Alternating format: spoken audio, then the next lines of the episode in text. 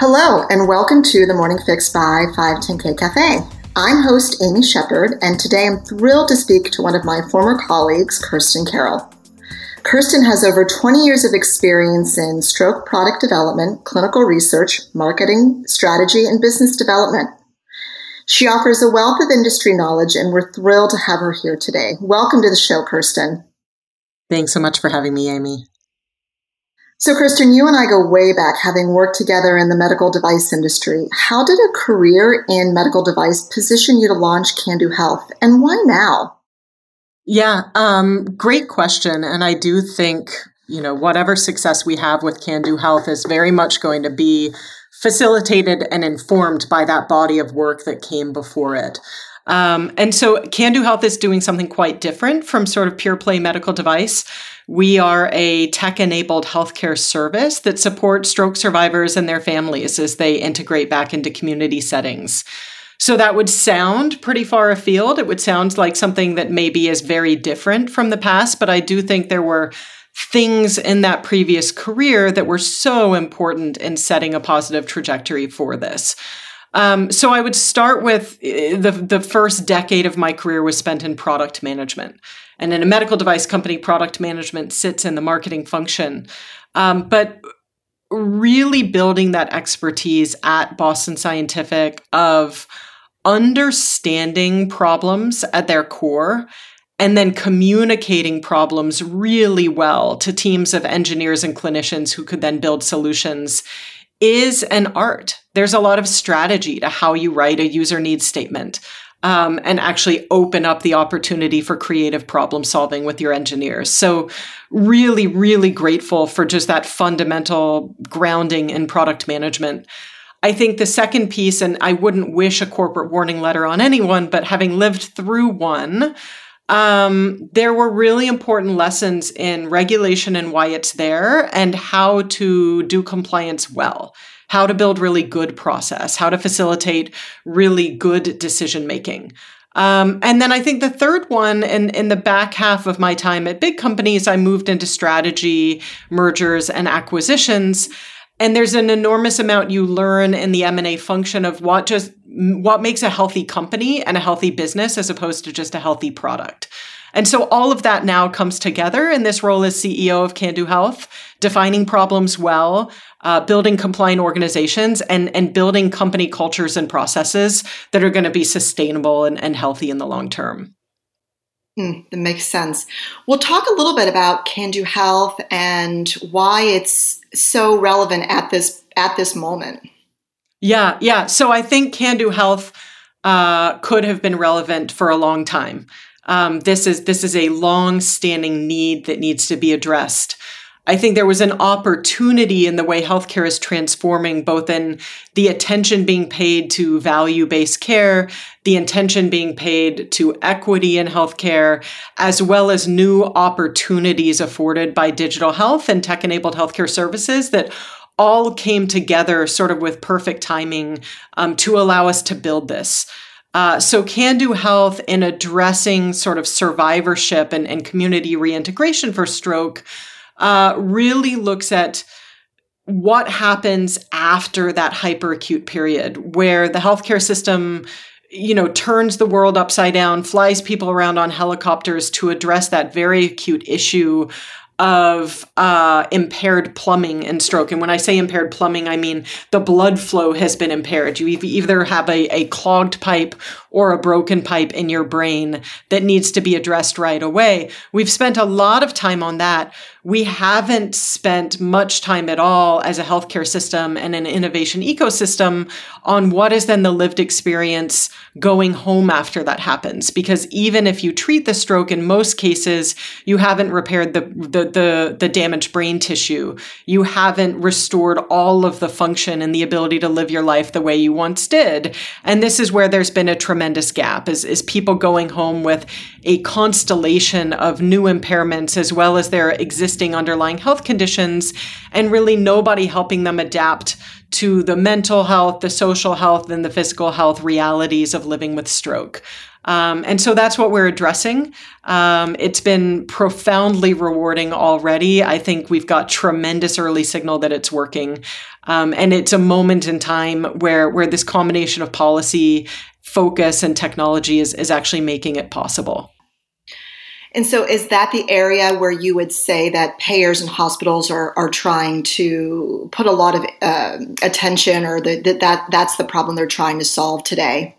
Yeah, you know, so we I think um, we talk about payers and hospitals separately. So it, so hospitals are part of provider networks, right? And and so when we think of providers, we could be thinking about primary care groups, we could be thinking about hospitals or or hospital systems through integrated delivery networks. Um, and and then there's payers, and I think they have different sets of incentives. Um, so if we look at payers, and this has been some of the newer area to me relative to to sort of the the level of understanding that we had to have in uh, in the medical device world, and particularly the payers who are covering most stroke survivors right now, which is Medicare and Medicare Advantage plans. Um, and really focusing on on Medicare Advantage. So, for listeners who don't understand Medicare and Medicare Advantage, uh, Medicare Advantage is funded by the federal government, but it is actually administered by private organizations. So if, if you have Medicare Advantage, uh, the money for your healthcare is coming from the federal government, but it might be Blue Cross Blue Shield or United Health or Kaiser uh, that is actually delivering your health insurance and that member experience as an insured member. Um, and so, if you look at these Medicare Advantage plans, this is the first year that more than half of Medicare enrollees have chosen Medicare Advantage over sort of traditional government run fee for service Medicare. So, what do Medicare Advantage plans care about as sort of the largest payer body in stroke? Uh, you look at two sides of this. One of them is growing the volume of members who choose that Medicare Advantage plan. So if I'm one of these plans, I want people choosing my plan and I want the funding that comes with that membership. So, Medicare Advantage plans all get ratings from the government. It's a five star scale. And so, having a five star rating or as close to a five star rating as possible is a big deal in driving memberships. If somebody is new to Medicare and wants to choose a plan, they're going to go on the government website, look at who has a five star rating, and, and it's just natural to want a five star instead of a three star. So, to drive uh, ratings and membership, you're trying to improve engagement with your your members and satisfaction of your members, do well on things like HEDIS surveys. So there's a whole part in working with plans. Can you address their quality measures, their rating, their member engagement, and help drive more people into their plan? On the other side, they then need to manage the economics of their members. So they get a fixed amount of funding from the government based on the risk of the population they're serving. And then they need to manage that money to the best of their ability. Um, there are actually laws that require that 85% of the money that they receive for healthcare be spent on healthcare, and only 15% can then go to administrative and, and, and profits. Um, and so managing that spend on healthcare, they call that the medical loss ratio. So if they're spending 85% of the funding on your healthcare, that's the medical loss. And so there is an enormous amount in making sure that people who have really high spending are not disproportionately using all of the funding, but also making sure they're meeting legal requirements to be spending enough money on healthcare and not too much on administration. So that was a really long answer, I know, but there is a lot of complexity in understanding what health plans are doing to drive member engagement and how they're managing the economics of those members and optimizing the healthcare spend for those members. Um, for hospitals, it's a little bit different. They have fewer economics around the incentives, but I'd say Medicare has established a goal that by 2030, 100% of people in the Medicare ecosystem are going to be in some sort of value based payment mechanism, which means moving away from fee for service and driving volumes and moving into being paid for outcomes and quality. And so that sort of changes the way you look at it, the incentives of a hospital or a physician. Are they ready for this value based world? Can they transition from a fee for service model into actually measuring, reporting, and delivering on outcomes? Thanks for explaining the incentives of payers and providers. How is Kandu Health addressing both of those stakeholders? Yeah, that's a great question, Amy. So, uh, you know, I'd start by uh, remembering the the most important stakeholder to us always, and where we've centered our product is on the stroke survivor and their family. Um, but providers and payers are critical and worthy stakeholders as well, and so we do have to make sure that we're addressing all of their needs. So, for healthcare providers and, and largely the hospitals that we're working with, it's really ensuring that continuity of care. Uh, for most hospitals, the financial incentives are, are relatively limited and focused on 30 day readmissions. But these are teams that are very focused on the health outcomes. They want good handoffs and making sure that as patients leave the hospital, they don't end up right back in again because things have gone wrong. Um, and there are things we can do to help with reporting outcomes back, um, improving continuity, improving uh, service line efficiency uh, for those hospitals. For payers, that is where you really get into this value and the economics of the population. And so for payers, it's really looking at value based contracts at the long term outcomes uh, and the cost. And, and, and I should qualify there are things we want more of in healthcare. I am delighted to see thrombectomy grow every year because thrombectomy is so effective. So we should be spending more money on that. There are things that we don't want to be spending money on because we don't want them to be happening. So let's reduce the sepsis, the UTIs, the dehydration, the pneumonia, the falls that are causing these really expensive readmissions. And let's help payers focus their spend on healthcare on things that are really improving outcomes and quality of life instead of having to spend on all these things that go wrong. We think Kandu can help reduce dramatically the things going wrong so that they can redirect their dollars to really exciting places for restoring function and quality of life. The main theme that I, that was resonating with me throughout your response was you're right this is this was not really an area that we touched on in medical device. And so my my question is is this going to is insurance and payers and incentive do you think how does it impact innovation? And do you think this will how does it inform future medical innovations if it's such a big part of the landscape today yeah, yeah, really great question, Amy. And and I think one thing that um, that we talk about a lot is the difference between invention and innovation. Um, and invention is coming up with a great product that can that can treat a certain disease. Innovation means actually getting it out to the population you're hoping to serve, and it is more complicated today than it used to be.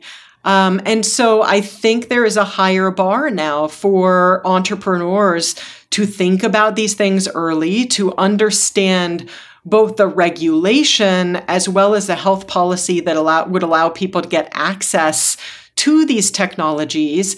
And you see more and more that people working with drugs and devices are wanting to partner with or build healthcare services around those things. And they're needing to establish evidence that justifies the scalability of those things to broader and broader populations. Um, and, and if you're thinking about it at the last minute, uh, I, I, think you're really going to struggle to succeed. You're going to have to go backwards and restart. And sometimes you have to tool your product to actually meet those objectives from a very early stage. Yeah. That's all really interesting, really thought provoking. And Kirsten, you touched a bit on population health, uh, health equity, and I wanted to switch gears a little bit and talk about that and that strategy within your the overall marketing endeavors. Talk about health inequity and and what are the what are the population health implications of stroke? Yeah yeah. Um, so eh, when we talk about equity versus sort of equality and justice i think these are these are important frameworks to be aligned on. You know equality is everybody gets the same thing. Equity is people get what they need and then justice is you're removing the barriers that prevent people from, from getting equal and equitable treatment, right? Um, and so when we talk about health equity, we're talking about are these populations getting what they need? Um, my master's work was in public health. So, public health is looking at interventions for the entire public. Population health is looking at specific communities of people. Is this specific population getting what they need? Do they have unique needs? So, when we talk about stroke as a population health issue, there's intersecting things here. One of them is these populations that we are very often think about for pop health of underserved communities, of communities that have been exposed to systemic racism or barriers to access to health care. Are those populations getting what they need? Uh, for preventative health, for preventing strokes from happening? Are they getting primary care? Are they getting good nutrition? Those are all very sort of common focuses of population health. I think what we haven't seen is a focus on people who have had a stroke as a population that is unique in and of itself. We tend to see stroke treated as this acute event, as something that gets focused on in an acute hospitalization.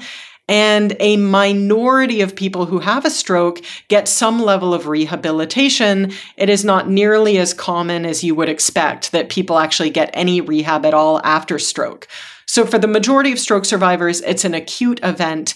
And then to, to hear them tell the story themselves, there is a giant abyss where there is nothing for them. So they're going home with an arm they can't move, bladder they can't control, they can't find their words, they're deeply fatigued, and there is nobody there to help them learn to literally relive their life. How do you go about preparing your meals and putting on your clothes and socializing with your friends when you have a new body and a new brain that are working in ways you haven't had to deal with before?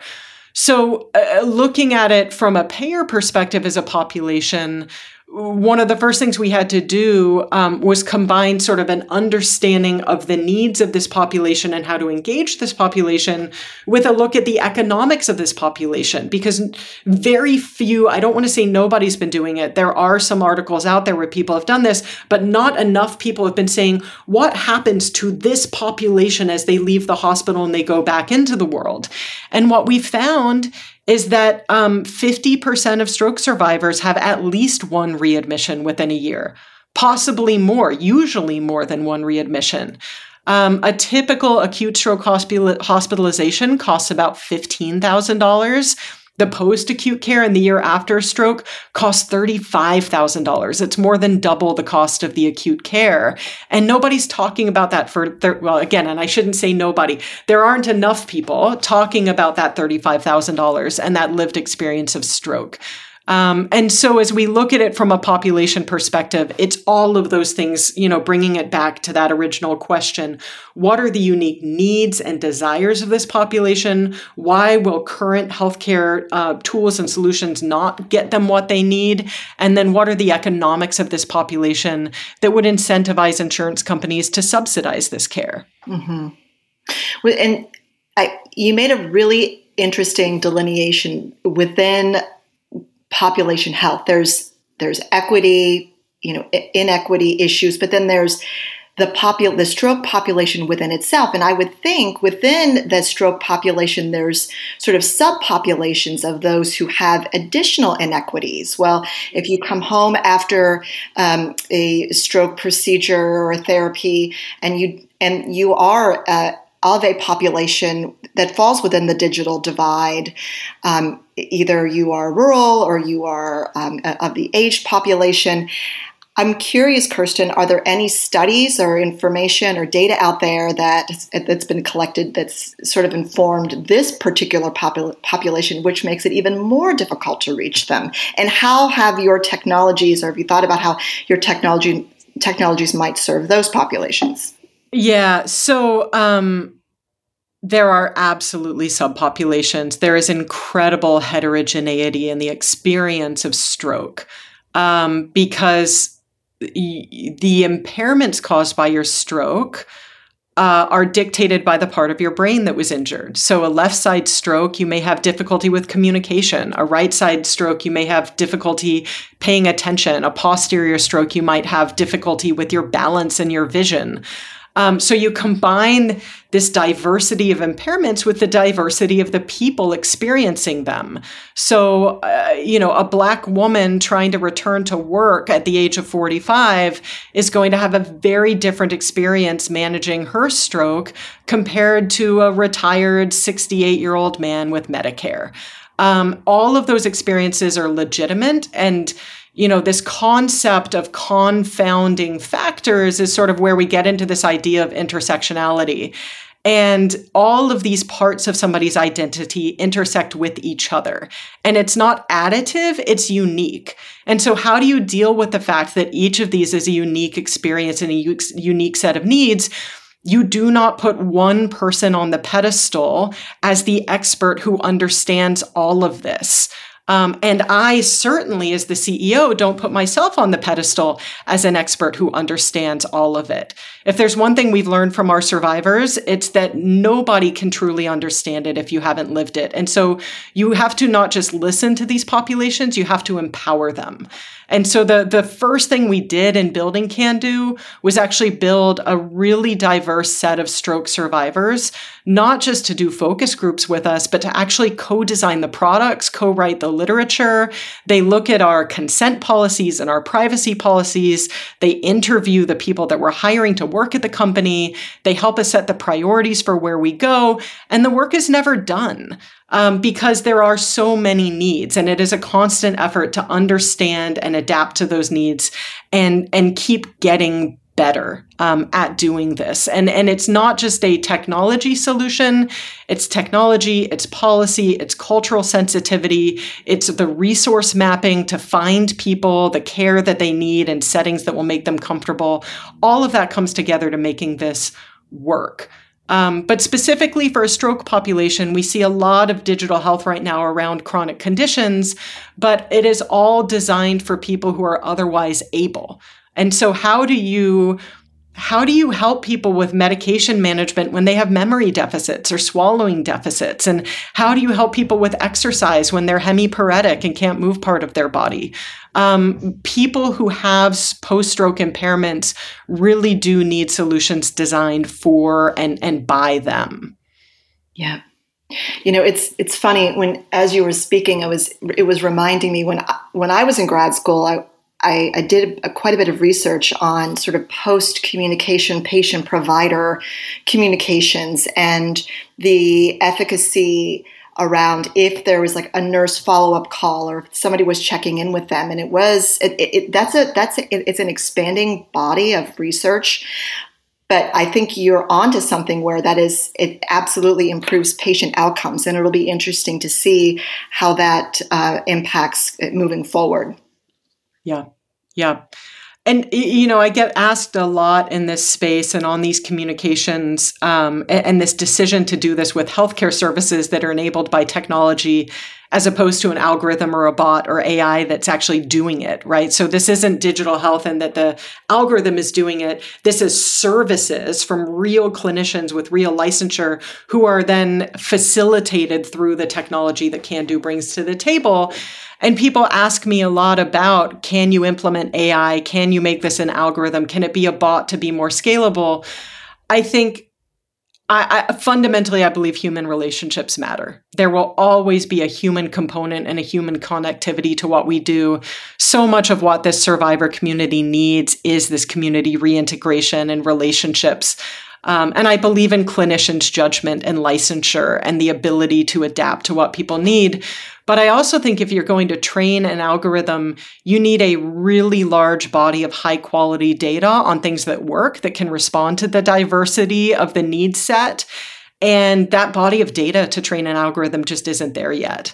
Um, so I, I, do think this follow up really matters, and I think this follow up from humans who understand and can respond appropriately with clinical licensure matters. Yeah. Oh, I couldn't. I couldn't agree more. Abs- absolutely. And you know, I think ChatGPT and bots, there's a place for it, but then I think there's nothing will replace human connection. And uh, so I'm in complete agreement with that.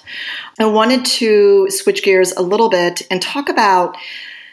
So one thing I'm, i was interested in was how how are the governing agencies for tech enabled healthcare services uh, companies versus traditional digital health. How talk about the governing agencies, and I also wanted to get into sort of a double question of the regulatory nature of it. Yeah, yeah, and and it's interesting because it's evolving so fast to keep up with the way the products are changing, um, and there are still gray areas, and so I think it is really important to understand the product you're developing because the product definition then defines who's regulating it um, and in what ways, and it's also important to self-regulate. Um, and and as we go through some of these examples of regulations that exist there does seem to be a set of companies that are designing their products explicitly to avoid regulation or reduce the amount of regulation. Um, that is not the approach that we've taken. We've really tried to build the product that works for this community um, and anticipate and and and meet the regulation. I think again that experience of that corporate warning letter early in our careers and adapting to it it was a hard thing. So I never want to have to go backwards with an established business again and fix a bunch of broken things. But uh, the products that came out of that period were exceptional. And, and so actually complying with the regulations and understanding the spirit of the regulations and developing excellent products, um, it all worked out beautifully. Uh, so if, if, it's a box checking exercise to, to comply with regulation, I think it can really hamper you down. But if you understand the spirit and the intent of it, it can really boost the quality of your business and your product. So with all that, to sort of answer the question, what are the regulations? Uh, so we as medical device people are used to the FDA regulating our products. And the FDA is there to regulate drugs and devices. And so what they've done is to the extent that you have your software delivering the healthcare, they've they've identified the software as a device, and so they call that as they, they call that software as a medical device. Um, and that definition and those guidances are sort of expanding and evolving, uh, but there are levels of risk, right? So, is your software just moving information around? Is your software processing data and providing visualizations in sort of clinical decision support? Is your software actually implementing predictive algorithms and creating alerts or dictating healthcare? Each of those are levels of software as a medical device and have levels of scrutiny from the FDA. On the other side of it, it, if it isn't the software doing it and it's healthcare services, now you're looking at state level medical boards for licensure who have for a long time been responsible for who's allowed to do occupational therapy, who's allowed to do neuropsychology, who's allowed to practice nursing. Um, and so, as you're delivering healthcare services, understanding state licensing boards and then what's called corporate practice of medicine doctrine. So, in over half of the states, companies are not allowed to practice medicine or receive or pay for the practice of medicine. And so, you need these things called professional corporations, and you need these arrangements between healthcare companies and professional corporations. Um, so, so you have state medical licensing, you have corporate practice of medicine doctrine, you have FDA regulation. On top of all of that, because all of this is now going up into somebody's database in the cloud, you have data governance laws. And if you are a covered provider managing healthcare data, you're governed by federal HIPAA law. But if you're not a covered entity, uh, that doesn't get you out of compliance. You're now covered by consumer privacy law. Um, and largely that's being driven by CPRA, which is the California Consumer Privacy Laws. So you need to understand all of this data governance, licensure, corporate practice of medicine, software as a medical device. Um, and it goes further. If you're billing government payers, CMS regulates you and has has rules about things you must be doing if you're going to be billing the government. And then there's HR law can if you are hiring clinicians are you hiring w2 employees and what are the obligations that come with that? Or are you doing 1099s you see a lot of digital health right now which is really just uber for clinicians. They've created a software platform for communication but they have 1099 consultants de- delivering healthcare through that platform. Um, so nobody can be expert on all of this. Nobody can wrap their head around all of this. My counsel would be to find really good outside counsel and and hire a really good attorney to work with your organization in in-house counsel and out, out outside counsel um, that can structure your organization and help you understand your product and the regulations Well, there are quite a few implications and and just just general uh, things that you need to know. I think when running a digital health company today, it's not, and, and you know what, it's it appears to be evolving over over time. To your point, um, this is probably a new a new category for the FDA, or relatively new, and they're probably changing their policy as they go. So to be as a startup, as a young organization, to be quick and nimble, and also to be open to um, governing bodies as they go. I was probably impatient is probably some of the best advice I would think um, that you could give. Yeah, and and certainly there are companies making choices. We're not going to practice medicine and we're not going to have algorithms do the work and and we're going to to play in spaces that have minimal regulation um, and we're still going to do really good work, but that those regulated regulated spaces are are hard and expensive. Um, and that's certainly an approach, and, and a lot of companies are starting there and evolving into the more regulated spaces. These are all strategic decisions to make with your leadership team and your board and your investors. Yeah, yeah. Well, we have quite a few, we have a, a large range of audience members within the life science industry, and I know that digital health and your um, uh, your technologies and solutions is of rising interest. So I'm so thrilled that you were able to join us today and to dissect some of these really complicated uh, health uh, uh issues that we have today, really for improved for improved outcomes. I mean, if you're either in digital health or medical device or biotech or pharmaceuticals, it's all the same. It's all the same problem we're trying to solve. So I see this sort of as a new a new tech-enabled, uh, you know, med med tech uh, section of the in, industry, and it's growing. So that's why we're we were really happy to have you on the show today. Thanks so much, Amy. And and I will add, there are traditional devices in this world. Um, as soon as you're delivering a healthcare service, uh, there become the questions: What can you diagnose and co- what can you treat, and what better data can you get through this platform? So I do think uh, the lines are going to blur between all of these things healthcare services devices drugs um, and and digital. And uh, and navigating it is you know I like big hard things so I, I think it's really fun. Yeah. Well you said it seems like you are in the right place Kirsten and uh, I'm so happy to learn more about your technologies and um, happy for you and for your team.